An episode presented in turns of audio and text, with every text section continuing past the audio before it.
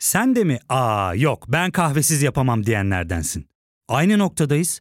İlk ve tek kahve üyelik uygulaması Frink'le tanış. Hem bütçeni koru hem de hiç bitmeyen kahvenin tadını çıkar.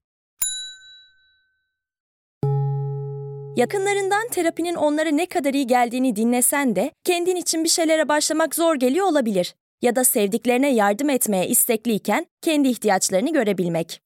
Hayvel, uzman psikologlarıyla kendi ihtiyaçlarını bulmanda sana destek olacak. Terapi yolculuğuna başlamak için detaylı bilgi bölümün açıklamalarında. Transpor'dan herkese merhabalar. Liglerin son haftalarına gelindiğinde heyecan artıyor. Bu hafta maalesef Fenerbahçe erkek basketbol takımı Olympiakos'a kaybetti Euroleague'de. Sezon başındaki beklentileri karşıladı ama seriyi son maçta kaybetmek tabii ki üzücüydü. Real Madrid ile Manchester City çok heyecanlı bir adına yakışır bir Şampiyonlar Ligi maçı oynadı. Ligde Galatasaray çok ciddi bir avantaj yakaladı. Hem Süper Ligi hem Şampiyonlar Ligi'ni hem Fenerbahçe'nin basketbol macerasını voleybolda finali ve Formula 1'de de önemli bir hakimiyeti konuşacağız. Olcan selamlar. Selam abi. Tatilin umarım iyi geçmiştir. İyi geçti, iyi geçti. Teşekkürler. Medeniyet gördüm, geldim diyorum böyle soranlara. kültür karmaşası yaşıyorum biraz ama olsun. O zaman seninle başlayalım. Bir hafta Ant yerini doldurmuştu. Sağ olsun. Fenerbahçe Olympiakos'a karşı son maça kadar sürüklediği seriyi 3-2 kaybetmiş oldu. Ben Real Madrid City izledim. Sen de basketbol maçını izledin. Önce Fenerbahçe'nin performansını alalım. Ya genel seriyi böyle çok kısa değerlendirmek gerekirse aslında şahsen gerçekçi olmam gerekirse ben kesinlikle 3-2'lik bir şey beklemiyordum. Olympiakos'un çok rahat bir şekilde Fenerbahçe'yi geçeceğini düşünüyorum. Hani maksimum olabilecek 3-1'di benim gözümde. Ama genel serideki basketbola baktığımız zaman hakikaten Fenerbahçe'nin sezonun en formda ekibi, açık ara en formda ekibi Olympiakos'u oyun anlamında ciddi bir şekilde sirklase ettiğini söylemem gerekiyor burada. Kesinlikle Fenerbahçe basketbol şubesi, erkek basketbol şubesiyle gurur duyulacak bir seri. Her saniyesiyle beraber çok önemli eksikleriyle oynayan. Bugün kağıt üzerine baktığımızda Fenerbahçe'nin en skorer oyuncularından olan sağdaki belki de bir numaralı skor opsiyonu Scottie Wilbeck'in olmadan oynadı bütün seriyi. Nemanja Bielitsa kağıt üzeri takımın en önemli oyuncularından biri ama tüm sezon yoktu. Geri dönmüştü Olympiakos serisinde yine oynamadı. Devin Booker uzun rotasyonda oynamadı. Tüm sezonu neredeyse bench'te geçiren Tonya Jekir'e ekstra süreler aldı derken aslında çok güzel bir hikaye yazdı Fenerbahçe. Lütfen bunu klasik kaybettik hakeme bağlıyor yorum olarak algılama abi ama ya bugün maçı izledim. Şöyle dördüncü periyodun artık ilk dakikalarında sinirden maçı kapadım. Ya ben de son 8-9 dakikası yok maçın. En son böyle Zalgiris deplasmanını kapamıştım. Hakikaten korkunç bir hakem yönetimi vardı. Sen basketbolda hakemlik de yaptın bu arada değil mi? 3 yıl yaptım evet. Hakikaten rezalet bir yönetim var. Yani zaten inanılmaz bir atmosfer var ve bu tarz bir yönetimde bekliyordum ama bu kadar fahiş işte basketbolun varı olarak diyebileceğimiz koçların challenge hakları oluyor. İki tane hak kullanıldı. İkisi de yüzde yüz bariz ne olduğu, kararın ne olduğu çok açık olan pozisyonları Olympiakos cephesine verdiler. İşte maç berabereyken çok net bir hücum faulü ıskalayıp onun dönüşü basket faulü oldu ve Olympiakos oradan sonra momentum eline geçirdi falan filan derken Fenerbahçe maalesef maçın belirli bir noktasından sonra artık kırıldı. Yani net olarak 5 tane fahiş hatanın olduğunu söyleyebilirim bu maçta. Zaten Garcia Gonzalez, Tomislav Hordo ve Milan Nedovic yönetti maçı. Hordo eşittir basketbol Eurolig'in en büyük eyyamcısı yani samimiyetle söylemem gerekirse. Hordov'u gördüğün zaman biliyorsun ki evet ev sahibi ekip bu maçta da şanslı. E, maalesef öyle bir gün oldu ama özet olarak Fenerbahçe önümüzdeki sezon için iyi bir çekirdeği var Fenerbahçe'nin. Ituidis geldiğinde bunun 3 yıllık bir yapılanma gibi olabileceğini söylemişti. Çok uzun bir dağ var önümüzde ve biz onu yavaş yavaş tırmanıyoruz demişti. Çok iyi mesajların alınabileceği ve önümüzdeki sezon çok daha iyi hazırlanabilecek bir Euroleague tecrübesi oldu Fenerbahçe için. Tebrik ediyoruz Fenerbahçe'yi de. Zaten hani sezon öncesi bu şey söylense herkes okeydi herhalde anladığım kadarıyla. Tabii. Ve Olympiakos'u da son maça kadar zorladığı için Fenerbahçe'yi tebrik ederiz. Valla bu basketbol maçındaki gibi bir hakem Real Madrid Manchester City maçında yoktu. Çok iyi bir hakem yönetimi vardı. Şampiyonlar Ligi'nde ve maçı izlemek de o yüzden çok keyifliydi. Var kararlarına hemen karar veriliyor. Kartlık pozisyonlar oynatmaya yönelik genelde faali mümkün olduğunca çalmıyor ve çok çok iyi bir maç izledik ve Real Madrid'in çok iyi oynadığı bir maçtı açıkçası. Bunu beklemiyordum yani Manchester City bu kadar formda gelirken, Premier Ligi dağıtırken, işte Haaland rekorlar kırarken falan daha iyi bir Manchester City bekliyordum ama ilk yarım saatin ardından maçta ağırlığını koyan, topa sahip olan, etkili geçişler yapan takım hep Real Madrid oldu. O açıdan şöyle garipti. İlk 30 dakika City iyi başladı. Topla City oynuyordu. Bir geçişte Vinicius Junior müthiş bir ceza sahası şutuyla 1-0 öne geçirdi takımını. Madrid kötü oynuyorken 1-0 öne geçti. Ondan sonra Madrid golü bulduktan sonra çok iyi oynamaya başladı. 30'dan işte 70'lere kadar Kevin De Bruyne beraberlik golünü atana kadar ciddi bir Real Madrid üstünlüğü vardı. O sırada da bir anlık ceza sahası dışından bir pozisyon geldi ve De Bruyne bu kez mükemmel bir şut attı Vinicius gibi. Vinicius'tan daha da iyi vurdu hatta. Çok sert vurdu ve aynı şekilde City golü bulmuş oldu. Yani City oynamazken City gol attı. Real Madrid oynamıyorken Real Madrid attı. Ve maç 1-1 berabere bitti. Tabii ki Manchester City için bu oyuna göre çok iyi bir sonuç deplasmandan eşitliği koparmış oldu ve artık bir önceki senenin aksine final maçı, karar maçı City'nin stadında oynanacak. Haaland çok etkisizdi. Herkes Militao'nun da yokluğunda Haaland'ın çok etkili olabileceğini, ceza sahası içinde ciddi bir üstünlük kurabileceğini söylüyordu. Ben de söylüyordum hep bunu. Çünkü Real Madrid kendi ikinci bölgesinde yeri geldiği zaman çok bekleyen bir takım oldukça geride kabullenebiliyor zaman zaman ve Haaland oralarda çok üstün fizik gücünü kullanabilir diyordum ama Rudiger müthiş bir performans sergiledi. Ben zaten Rudiger'in çok underrated bir stoper olduğunu düşünürdüm. Yani Chelsea'deyken falan değeri bilinmiyordu bence. Kendi rüştünü ispatlayan bir performans sergiledi. Vinicius Junior çok iyiydi. Benzema yine çok iyiydi. Rodrigo ağırlığını ve şeyini koyuyor artık. O da geliyor yani. O da etkili bir maç çıkardı. İzlemesi çok keyifliydi gerçekten. Alp abi de çok güzel anlattı. Ömer Üründül de güzel yorumladı. Bir futbol akşamı yaşadık. Sizin stresli geçen akşamınıza Aziz Yıldırım'ın sözü gibi. Bizim hayatımız daha rahattı. Keyifli bir Şampiyonlar Ligi akşamıydı. Üzüldüm şimdi senin için. Ama yok abi ben şeyde çok rahatladım. Golleri gördüm tabii. De Bruyne'nin golündeki file sesi böyle bir oh be. Hani gerçekten çok rahatlattı. Vinicius'un golünü de gördüm bu arada. Hani jeneriklik anlamında hakikaten iyi akşam olmuş gerçekten. Ben şeyi merak ediyorum. Mesela Kamavinga mı Nacho mu oynayacak diye sol bekte beklerken oranın ciddi bir zafiyet yaratabileceğini düşünüyordum ama tweetlerden işte sosyal medyadan gördüğüm kadarıyla Kamavinga bayağı iyi idare etmiş karşısında. Evet, daha yani Bernardo'yu ezdi bayağı. Orada sol tarafta çok net üstünlük kurdular ama Vinicius da çok etkiliydi. Çok da iyi oynadı ama e, hakkını vereyim. Walker, Reece James'lere göre çok daha iyi savundu. Chelsea'nin sağ tarafına göre Walker çok daha doğru derinlik aldı yani o alanları vermedi Vinicius'a. Vinicius yine çok iyi oynadı yoksa. Bir de Rodri ona sürekli yardıma gitti. Orayı iyi çalışmışlar. Yani Vinicius durdurulamaz derecede hızlı ve yetenekli bir oyuncu. Ve ne kadar durdurulabilir dersen bu kadar durdurdular. Yani Pep Guardiola oyun olarak oyunu alamadı bu akşam. Geçen seneki City daha iyiydi yani. Geçen seneki City Real Madrid eşleşmesinde City elenmişti ama oyun olarak daha iyiydi bu akşamdan. Ama bu akşam sonucu istedikleri gibi aldılar. Bu akşam Pep Guardiola oyun olarak çok memnun değildir ama Vinicius'u Rodri ve Walker olabildiğince kapattılar o taraftan. Ama kapatsalar da golü attı adam yani. Çünkü çok iyi yani. Vinicius Junior gerçekten dünyanın en iyi kanat oyuncusu olduğunu düşünüyorum. Her iki kanatta da yani. Sağ sol her ikisinde de en iyi olduğunu düşünüyorum. Çok hızlı, çok dinamik, çok iyi bir takım oyuncusu. Ruben Diaz olmasaydı muhtemelen bir iki tane asisti vardı. Diaz onları çok iyi kesti. Benzema'ya boş kaleye attırıyordu yoksa yine. Keyifliydi onun dışında yani. Kamavinga'nın sol bek performansı da bayağı iyiydi gerçekten. Rodri kart görmeden çok iyi fauller yaptı orta sahada. Yugoslav faullerini yaptı diyorsun yani. Pep hocamla bir şeyi sevdiğimizi fark ettim. Ben 6 numara pozisyonda hep kalıplı stoper gibi olan uzun boylu, ebatlı orta saha oyuncuları kullanılması gerektiğini düşünürüm. Öyle isterim yani. Bir teknik direktör olsam muhtemelen hani mesela elimde Torreira gibi bir adam olsa yani çok iyi bir orta saha. Onu biraz daha öne atıp bir tane daha Joseph tipli bir adam arardım yani ikili yapalım falan. Tabii öyle olursa rakip yaralana gitmekte zorlanırız ama öyle bir adam arardım. Hoca da Stones artı Rodri ile iki tane ebatlı oyuncu koyup orayı olabildiğince kapattı. Bakalım İngiltere'deki maçta çok güzel olacaktır diye düşünüyorum. Aynen öyle. İstersen abi sen Torreira demişken Lige geçelim değil mi? lige geçelim. Evet. Aynen. O zaman hangisiyle başlayalım? Galatasaray mı Fenerbahçe mi? Ben Fenerbahçe ile alakalı kısa konuşacağım. İstersen Fenerbahçe, Beşiktaş en son Galatasaray'la gidelim derim ben. Ya şöyle çok aslında biliyorsun kanalda da analiz videosu çekiyoruz. Çok kolay olmayacağını söylemiştim orada da. Çok nettir çünkü her zaman teknik direktör değişimi eşittir iyi yansımalar.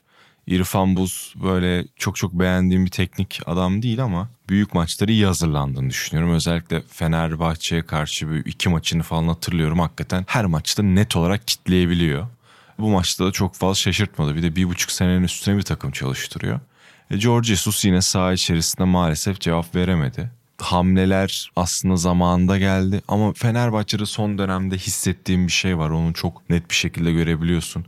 Bazı oyuncular hakikaten hangi pozisyonda ve oyun içerisinde ne amaçla ne şekilde oynayabileceğiyle alakalı ciddi problemler yaşıyorlar. Yani bir ikilemde kalıyorlar aslında. Ferdi bir iç oyuncusu mu, bek mi? Arda Güler sağ kenar oyuncusu mu 10 numara mı? İrfan Can oynadığında işte sağ açık mı 10 numara mı? Crespo giriyor 6 mı 8 mi? Valencia bu maçta çok dengesizdi değil mi? Valencia mesela golcü değil de sol kanat oyuncusu gibi oynadı. Ceza sahası içinde neredeyse hiç görmeyip kaleden çok uzak yerlerde top alıp bir de onları kaybetti. Ve Valencia'nın her top kaybı da Fenerbahçe kalesinde tehlike. Yani Giresun'un 12. oyuncusu gibi oynadı Valencia. Zaten bilmiyorum olacağım. Ben şöyle bir fikrim var. Yani adam 30 golü geçti. Ben geçen senelerde de çok beğenir, çok severdim Valencia'yı. Hani herkesin tartıştığı zamandı. Çünkü o zaman takım oyununa etkisi çok daha yüksekti. Adam tam tersi bir şekilde takım oyununa etkisini düşürüp golcülüğe olan etkisini 5'e katladı. 30 falan gol attı. Şimdi beğenemiyorum adamı izlerken yani. Geçmişte gol atmıyorken çok beğendiğim adamı şimdi takır takır gol atarken ben herhalde 30 gol atıp da bu kadar beğenemediğim bir performans yani utanmasam şeye altın 11'e yazmayacağım Valencia'ya yani. Icardi Valencia olur altın 11 de oyuna etkisini beğenemiyorum adamın. Yani Giresun maçında zararına falan oynuyordu. Abi şu konuda çok haklısın. Bunun ama ana sebebi şu. Valencia'nın yani forvette oynadığı zaman arkasında her zaman artı bir inisiyatif alacak bir oyuncu olurdu. Bu da merkez kalabalığına işaret eden bir şey. Biliyorsun seninle burada sürekli konuşuyoruz. Fenerbahçe'nin orta saha ve forvet hattı arasındaki bağlantı sıfır. Ya kenarlardan gidiyorsun ya da beklerin bir şekilde topla dripling yapıyor ya da işte Salah'ın uzun toplarına kalıyorsun. O merkezdeki boşluk şimdi düşünsene mesela bazı maçlarda İsmail oynuyor, Crespo oynuyor. Arao İsmail falan oynuyor. Bu adamlar rakip ön sahada merkezde topla inisiyatif alacak oyuncular değil. Zaten farkındaysan o bölgeye ya sağ kenardan Arda girip top alıyor ya sol kenardan Rossi içleşip alıyor. Bir noktadan sonra artık Valencia'da top almak için ya merkeze doğru kayıyor ya da kenarlara doğru kayıyor. Yani Valencia'da öyle topla çok iyi bir oyuncu olmadığından dolayı ve Fenerbahçe o pas bağlantılarını merkez oyuncularıyla yapamadığından dolayı topla çok fazla vakit geçirmek zorunda kalıyor. Lütfen bir dikkat et. Kenarlarda kim oynarsa oynasın ya da bek oyuncuları Fenerbahçe'de topu her zaman en fazla ayağında tutan oyuncular oluyor. Ki normalde merkez oyuncularının topu hani oyunu kurabilmek sahayı daha geniş gördükleri için ayaklarını daha fazla tutan oyuncular olur. Ama Fenerbahçe'de hiç böyle değil ve oynadığı partnerleri sahanın sürekli Valencia'nın üstüne doğru giderek, üstüne binerek oynadıklarından dolayı ben artık Valencia'nın ekstra kenara doğru kaçmaya çalıştığını düşünüyorum ki son 4 haftadır Joao Pedro ile beraber oynuyordu. E, bir İstanbul Spor maçından sonra söylemiştim sana bunu. Ha Pedro o kadar çok sahanın sağ tarafına doğru kayarak oynuyor ki. E, sol forvet Valencia oynadığı zaman sırtı dönük sağ kaydığında Valencia ekstra kenara atıyor karar verme meziyetleri de çok düşük olduğundan dolayı, top kaybına çok meyilli olduğundan ve dengesiz olduğundan dolayı da top kayıpları yapıyor. Ya bu kadar inisiyatif almasına gerek yoktu geçtiğimiz sezonlarda. Sen de o yüzden beğeniyordun muhtemelen. Bu yıl öyle bir dezavantaj var maalesef. Öyle görünüyor. Onun dışında da açıkçası Fenerbahçe'nin son 5 maça bakıyoruz. İşte Ankara gücü son dakika galibiyet, Başakşehir son dakika galibiyet, İstanbul Spor maçında son dakika golüyle beraberlik, Giresunspor beraberlik ve Sivas Spor galibiyeti. Bu 5 maçta maalesef bence Sivas Spor dışında Fenerbahçe hep yetersiz bir oyun ortaya koydu. Ben biraz bunları ligin sonuna gelmekte hem kupada hem Avrupa'da hem ligde mücadele etmenin getirdiği bir takım yorgunlukların, sakatlıkların falan da etkili olduğunu çok düşünüyorum. Ve Fenerbahçe'yi şampiyonluk yolundaki yani 3 takım arasında Beşiktaş, Fenerbahçe ve Galatasaray arasındaki en yıpranmış takım olarak görüyorum. Geçen Twitter'da Kaan'ın bir tweetini gördüm. Fenerbahçeli bir arkadaşımız. Şey diyor ilginç yani geçmiş sezonlarda normalde Fenerbahçe böyle en kritik durumlarda kırılırdı. İşte Sivas deplasmanı mesela herkesin puan kaybı beklediği maç çok rahat oynayıp kazandı. Galatasaray ve Beşiktaş derbilerinden sonra seriler yakaladı. Hani kırılması gereken işte puan kaybı beklenen maçları gayet iyi oynayıp puanları kazandı ama çok net galibiyet beklenen 3 atar 4 atar rahat kazanır bu maçı kazanmazsa olmaz denilen ilk haftalardaki Ümraniye maçı dahil son dönemdeki İstanbulspor ve bu Giresunspor maçı dahil bu maçları da bir türlü kazanamadı. O da ilginç oldu gerçekten. Ya şunun hiçbir açıklaması yok. Bu da son sözüm olabilir. Yani son 3 maçta İstanbulspor ve Giresun'a 4 puan kaybetmek inanılmaz bir olay. Hem de öne geçmişken. Biri de evinde olmak üzere bu arada. Ve totalde 4 gol yiyorsun. Bu iki maçta normalde gerçekten maksimum 1 golle bitirmen gereken maçlar bunlar. Yediğin gol anlamında rakip kalitelerini düşündüğümde. Abi Borja Sainz ya da Riyad Bayiç'ten beklerdim yani. Hatta İstanbul Spor'dan hiç gol yemeyi beklemezdim açıkçası.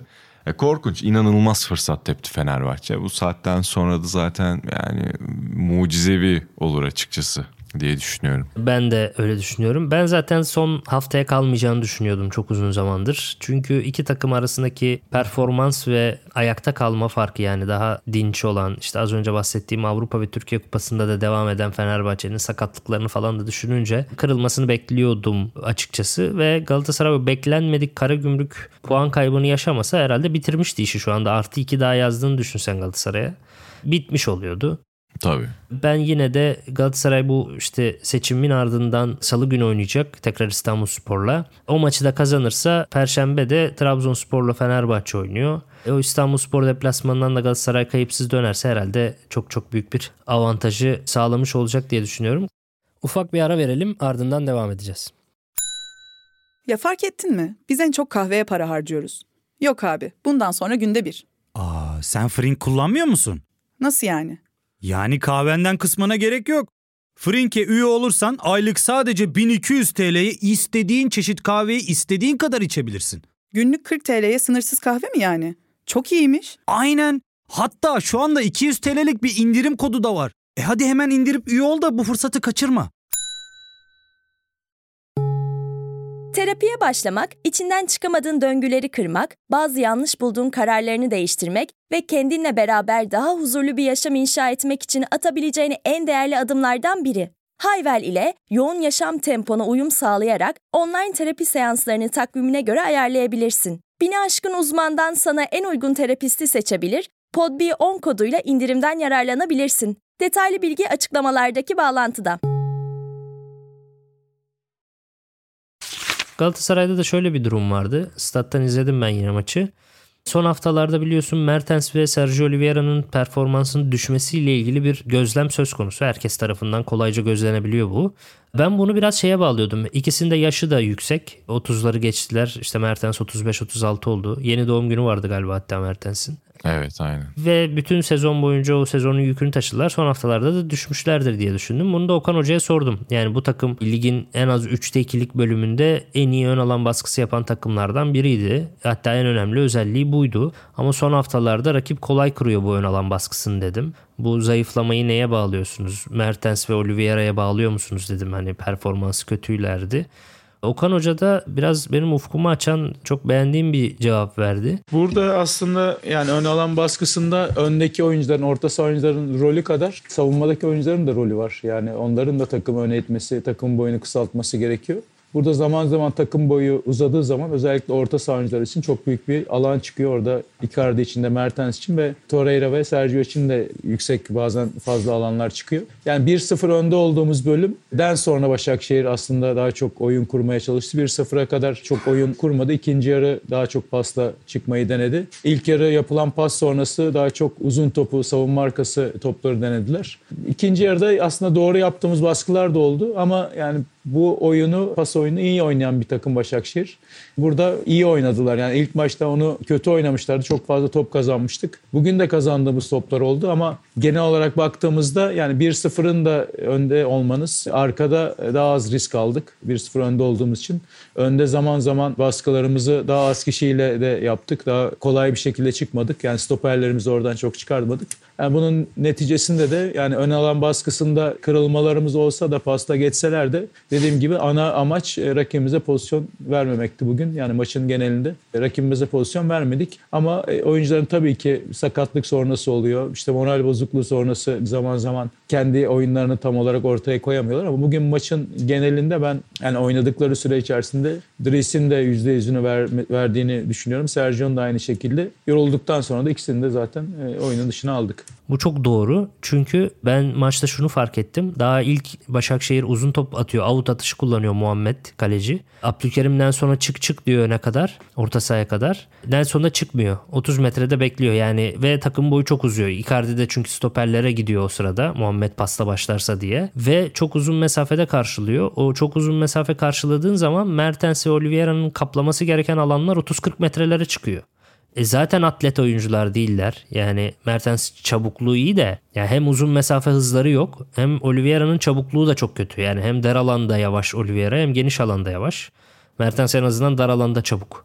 İkisinde böyle dezavantajları varken alanı genişlettiğinde tabii daha göze batıyorlar. Ama bu da şundan oluyor anladığım kadarıyla. Hatırlarsan Karagümrük maçında Cagney'in attığı golde Galatasaray savunması öndeydi. Ve Adekuk beden seken topu böyle Bertolacci biraz gelişi güzel bir şekilde arkaya hemen atmıştı. Ve top ters falso alıp Cagney'in tam önüne düşmüştü. Nelson da ona yetişemeyip golü yemişti Galatasaray. Şimdi Nelson onu yaşadığı için son haftalarda Galatasaray o 1-0'lık modu biraz bundan açıyor. Daha temkinli. Orta sahaya kadar çıkmayalım bir serseri top arkada başımıza bela oluyor düşüncesiyle 1-0'lık modu açmış gözüküyor. Çok daha temkinli. Mesela Abdülkerim'in önünde çok geniş boş alan var. Ligin ilk 30 haftasında oraları kat ederdi mutlaka. Orta keserdi, dribbling yapardı. Veriyor Kazımcan'a duruyor stoper yerinde. Yani iki stoperden bir tanesi boşalmıyor. İki stoper de yerinde duruyor mesela. Mesela Muslera sonra 6 numaralara oynamamak için çok tedbirliydi. Gerekirse taça vurdu. Beklere attı. Böyle daha tedbir haftaları başlamış Galatasaray'da. O tedbir haftaları tabii böyle dolu düzgün işte çok şiddetli 5 kişi 6 kişi ön alan baskılarından kazanılan toplar ve atılan goller gibi renkli ve izlemesi keyifli Galatasaray'dan uzaklaştıracak biraz futbol severleri. %100. Ama %100. Daha pragmatist. Ben mesela aynı oyunu Başakşehir'e karşı oynadıkları oyunu Karagümrük'e oynamış olsalardı o maçı da 1-0 2-0 alabileceklerini düşünüyorum. Ama iki hafta önce öyle düşünmüyordu Galatasaray takım olarak.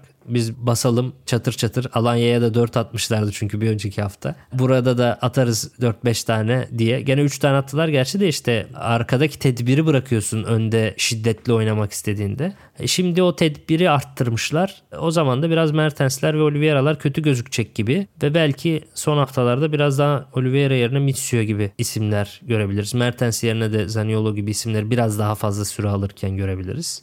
Ama ben yine Galatasaray'ı diğer rakiplerine göre özellikle Fenerbahçe'ye göre çok daha önde gördüm açıkçası.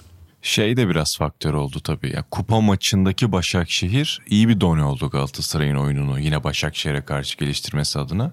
Çok doğru söyledin. Bir de aslında maçın başlarında yine Boyu ve Kazımcan biraz daha cesur oynuyordu ama böyle 2-3 tane bir tane Deniz Türüç sağdan bir tane de Serdar Güller soldan pozisyon yakaladı. Çok doğru.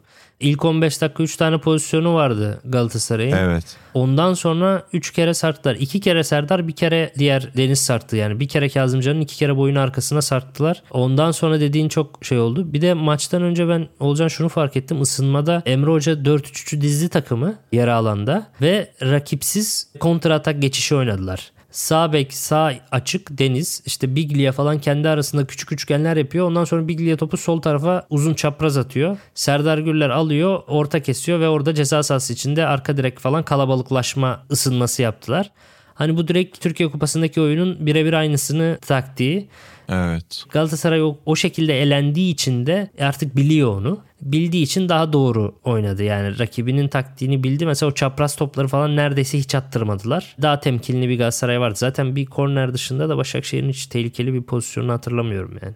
Bir Deniz'in şutu vardı işte. Mustera bayağı kontrpeyde kaldı ama iyi çıkardı.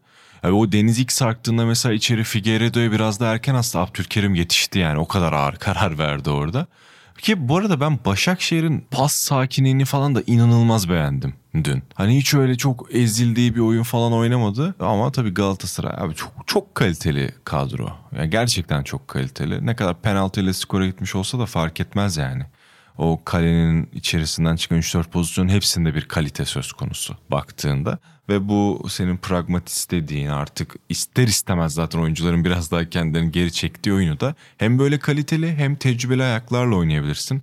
Evet belki Oliveira ve Mertens oyunun bazı anlarında defo yaratabiliyor ama herhalde buraları da bu son düzlüğü de en iyi oynayan birkaç tane oyuncudur herhalde Galatasaray kadrosunda.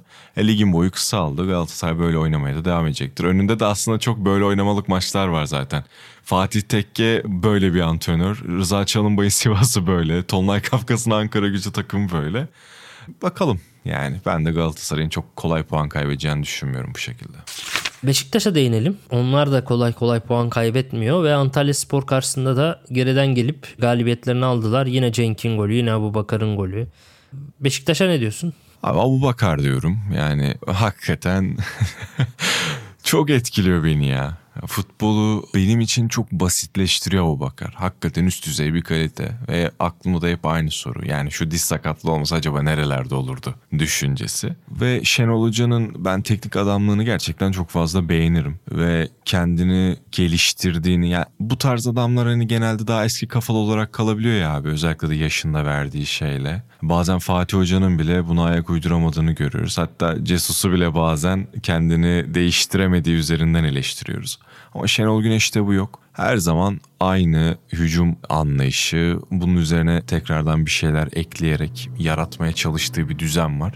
Ben daha çok Beşiktaş'ın bugünlerini önümüzdeki sezonun hazırlığı olarak görüyorum bir yandan da. Tabii ki hala bir ikincilik şansı var. Ama bu oyunun Şenol Hoca'nın da bazı maçlardaki maç sonu açıklamalarına da baktığımız zaman biz bir oyun inşa etmeye çalışıyoruz. Bir kadro oturtmaya çalışıyoruz demeçlerinin aslında önümüzdeki sezona hazırlık olduğunu görüyoruz karşısındaki rakip kırıldığı an bunu çok iyi bir şekilde kullanabiliyor ki Antalya maçında da Bünyamin atıldıktan sonra duran top beraberinde goller gelmeye başladı.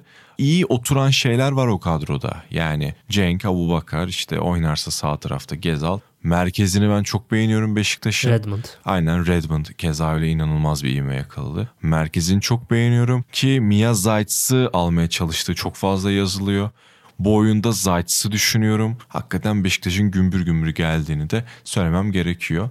Öyle çok mu dominant işte vura vura mı kazanıyor maçlarını? Hayır ama en azından bir teknik adam değişikliğinin ardından bir Abubakar eklemesinin ardından bir takım ne kadar iyi olabilirse Beşiktaş da o kadar iyi oynuyor. Dikkat edersen hep böyle underrated oyuncuları alıyor Şenol Hoca ve aslında bunlarda çok daha fazlası var ve ben o fazlayı ortaya çıkaracağım planı yapıyor. Mesela Amiradze Amatoviç öyle, Onur Bulut öyle, Miha Zayt's dedin direkt öyle. En underrated oyunculardan bir tanesi. Yani içindeki cevheri çıkaramayan. Kesinlikle. Sanki böyle Salih'in derbiden sonra bir açıklaması vardı ya Alspor'u izlemiş uzun süre. Şey demişler bunlardan hangisini Galatasaray orta sahasına alırsın demişler. Salih de çok alınmış bu duruma tabii ve derbide Beşiktaş orta sahası net üstün geldi Galatasaray orta sahasına öyle kazandı. Tabii kanatlar da üstün geldi ama orta sahada üstün gelmişti yani. Şimdi sosyal medyada görüyorum insanlar Salih kusura bakma da yine almayız diyorlar. o da doğru. Ama gerçekten mesela Salih de öyle bir oyuncu. Underrated yani daha fazlası vardı kariyeri boyunca. Olmadı. Alanyalar falan oldu. Ki en istikrarlı sezonlarından birinde yaşıyor bu arada ya. Ben beğeniyorum Salih'i yani bu sene. Evet.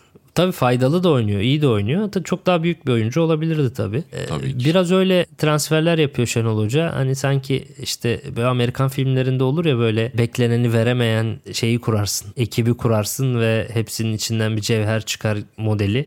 Belki seneye öyle Beşiktaş Amerikan filmi vari bir şey yapar. Bu arada hem diziler olsun filmler olsun benim en sevdiğim film bölümleri de öyledir. Yani takım toplama, ekip toplama bölümleri hep böyle çok keyifli olur. Meşhur işte o hırsızlık filmlerinde falan gidip herkesin en iyi olduğu tarafları falan toplarsın ya. Biraz Beşiktaş öyle bir ekip toplama fikrinde gibi geliyor bana. FMC ruhunu yansıtıyorsun abi. Ha, bakış, bakış açına da hayatına da yansıtıyorsun diyebiliriz yani.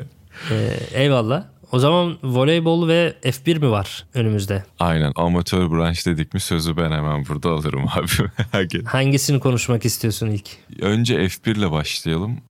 Orada çok büyük bir şey varmış, dominasyon varmış Evet. ve hani çok uzun yıllardır görülmeyecek derecede bir aracın, arabanın Red Bull'un çok daha hızlı olduğu söyleniyor diğerlerinden, rakiplerinden. Öyle mi gerçekten? Doğru. Ben %50, %60 takip ediyorum yarışları. Ama sağ olsun Ant muazzam bir rapor hazırlamış yani orada da bilgilendirmiş olalım izleyicileri. Ama şunu söylemeden edemeyeceğim. Ben bir Hamilton'cıyımdır her zaman. Şeye çok tutuluyorum. Hamilton şampiyonluklar kazanırken arabası çok iyi kardeşim diyenler şu an ortalıkta yok. Ama Max Verstappen böyle bir araba kullanınca çok iyi pilot oluyor. Orada hemen bir sistemimi araya sıkıştırmış olayım.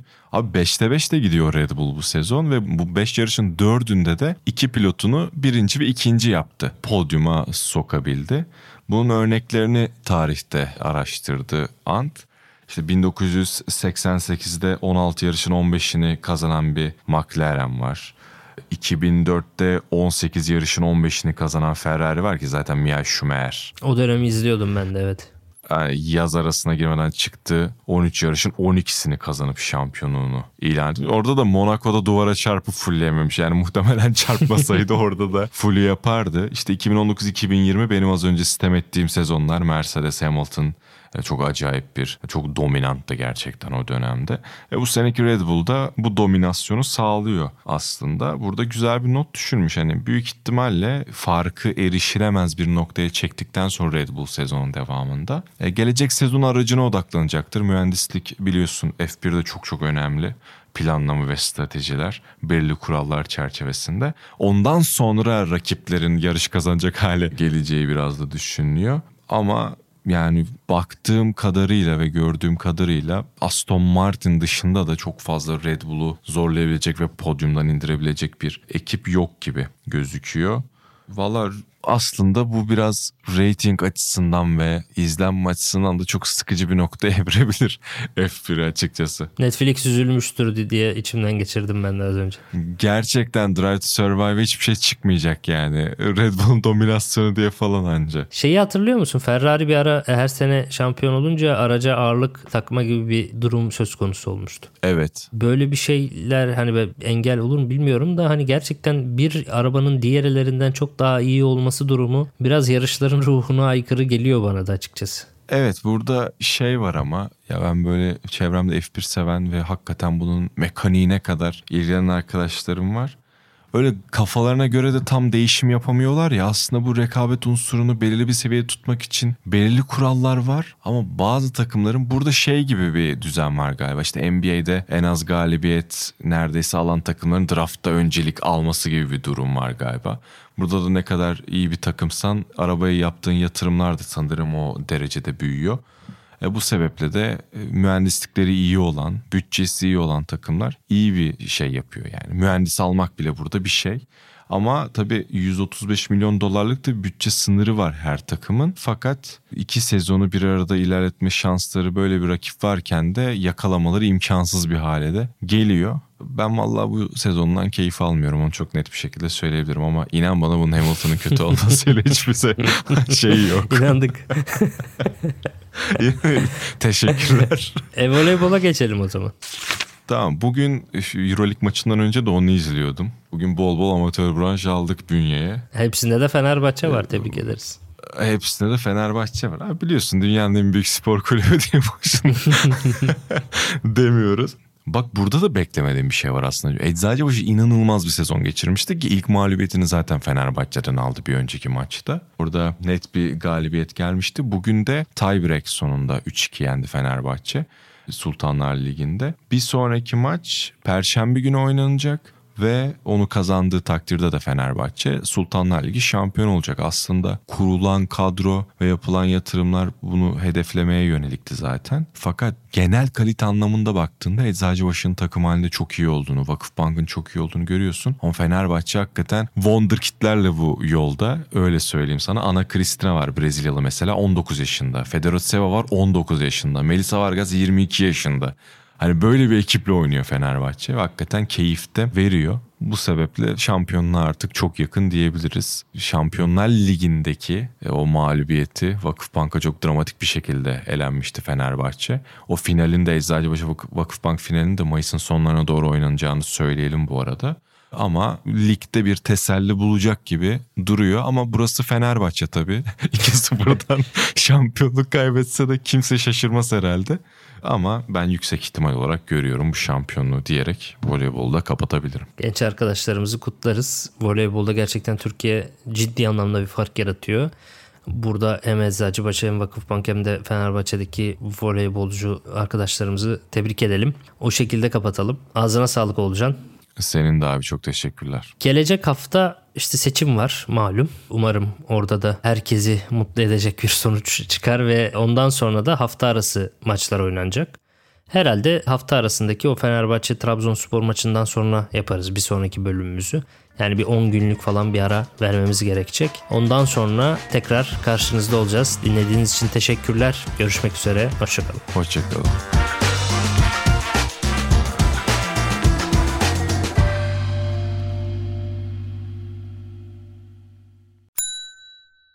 İlk ve tek kahve üyelik uygulaması Frink, 46 ildeki 500'den fazla noktada seni bekliyor. Açıklamadaki kodu girerek sana özel 200 TL'lik indirimden faydalanmayı unutma. Hadi sen de Frink üyeliğini başlat, kahven hiç bitmesin. Hem bugününe hem yarınına katacaklarıyla terapi yolculuğuna ve daha iyi hissetmeye bugün Hayvel ile başla. Açıklamadaki linkten Hayvel'i indir, ücretsiz tanışma görüşmelerinin ardından bütçene uygun seans paketini seç ve terapi yolculuğuna başla.